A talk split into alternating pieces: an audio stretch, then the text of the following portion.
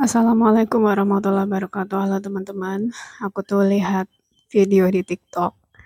Ada satu VT yang dia tuh heran gitu ya sama orang yang gelarnya tuh udah haji, rajin sholat di masjid, tapi tuh suka pakai klinik magic atau sihir atau suka pergi ke dukun gitu. Nah, aku tuh relate banget ya. Aku tuh bisa nyambung banget karena apa? Karena aku juga bersinggungan dengan orang-orang yang seperti itu.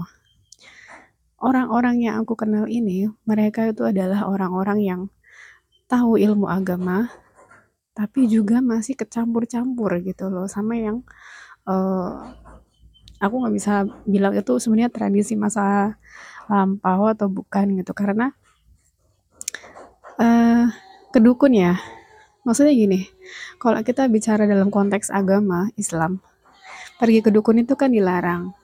Bahkan percaya sama omongan dukun aja tuh selama 40 hari ibadah kita tuh nggak diterima, ya kan?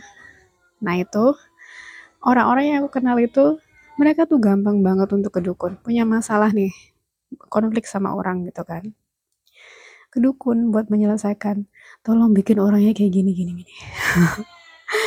Terus nanti ya ada masalah apa gitu ya. Dia pergi lagi ke dukun ada masalah ini. Nah, aku tuh sering banget ya. Jadi dulu aku kan lama nggak hamil. Setelah aku keguguran, aku lama nggak hamil. Aku tuh sempat dibujuk. Kamu ke ini aja. Uh, rumahnya tuh di Alas Roban. Ya aku memang tinggalnya kan di daerah Batang ada daerah namanya Alas Roban ya. Rumahnya tuh di Alas Roban. Nanti ke sana sama saya gitu.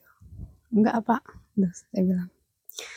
Uh, udah terserahnya Allah aja mau dikasih.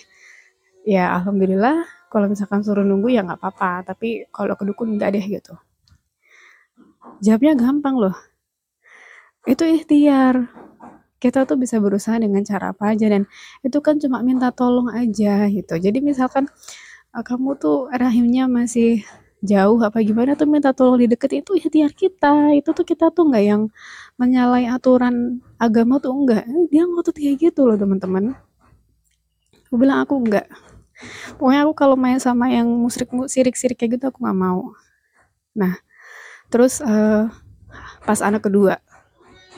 Pas anak kedua uh, aku tuh lahir pas HPL kayaknya deh. Nah itu tapi dari umur kandungan 37 minggu dokter tuh udah ngomong ini siap-siap ya minggu depan lahiran kayak gitu. Sampai aku 40 minggu itu kan memang gak lahir. Ternyata orang yang tadi ngajak aku untuk ke dukun biar hamil tuh dia ke dukun juga dan ngomong ini saya udah ke Pak Anu nama dukunnya Pak siapa gitu ya dan katanya sebenarnya anak kamu tuh harusnya tuh udah lahir dia tuh udah ketuaan di dalam gitu. Ini diminum ya aku udah udah dibawain air putih gitu disuruh minum. Aku cuma iya gitu doang. Tapi airnya sama sekali nggak aku sentuh. Nggak aku minum sedikit pun. Karena emang aku nggak suka ya pakai cara kayak gitu. Dan itu hari Selasa dibawain air hari Kamis alhamdulillah aku tuh udah pembukaan e, jam 2 pagi tuh aku udah mules-mules gitu. Malamnya tuh aku lahiran. Jadi cepet. Jadi sering loh. Terus juga nih ya ada kerabat dari suami. Rumahnya tuh deket masjid. Bahkan halaman rumahnya itu udah diwakafkan ke masjid gitu. Orangnya rajin sholat di masjid sholat jamaah gitulah pokoknya. Sampai udah umroh segala. Tapi tahu nggak sih cara untuk uh, menyelesaikan masalah juga, juga sama. Perginya ke dukun dia punya menantu yang udah bertahun-tahun udah belasan tahun gak hamil-hamil dia pergi ke dukun. Disuruh bawa syarat apa-apa-apa itu biar menantunya bisa hamil. Tapi ya memang kuasa Allah ya menantunya nggak hamil. Jadi kalau misalkan ada yang ngomong kok haji gini-gini? Ya aku udah di depan mata sendiri. Bahkan itu orang kondisinya pulang ini ya dua orang yang kenal kondisinya tuh pulang umroh. Habis dari umroh pergi ke dukun. Sampai apa? Sampai sidiku tuh hilang jilbabku tuh hilang didukunin sama mereka. Didukunin.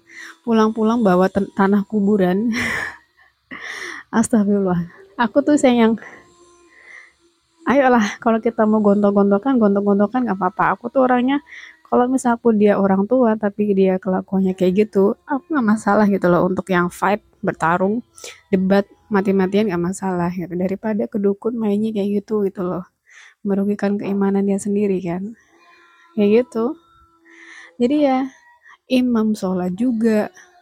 Udah pergi umroh. Terus juga ya gitu. Susah. Kalau orang udah sekali kedukun tuh emang selamanya akan kedukun terus. Karena sebenarnya kalau kita kedukun tuh kita sendiri yang disihir sama dukunnya. Jadinya ketergantungan gitu ya teman-teman. Uh, sekian terima kasih. Assalamualaikum warahmatullahi wabarakatuh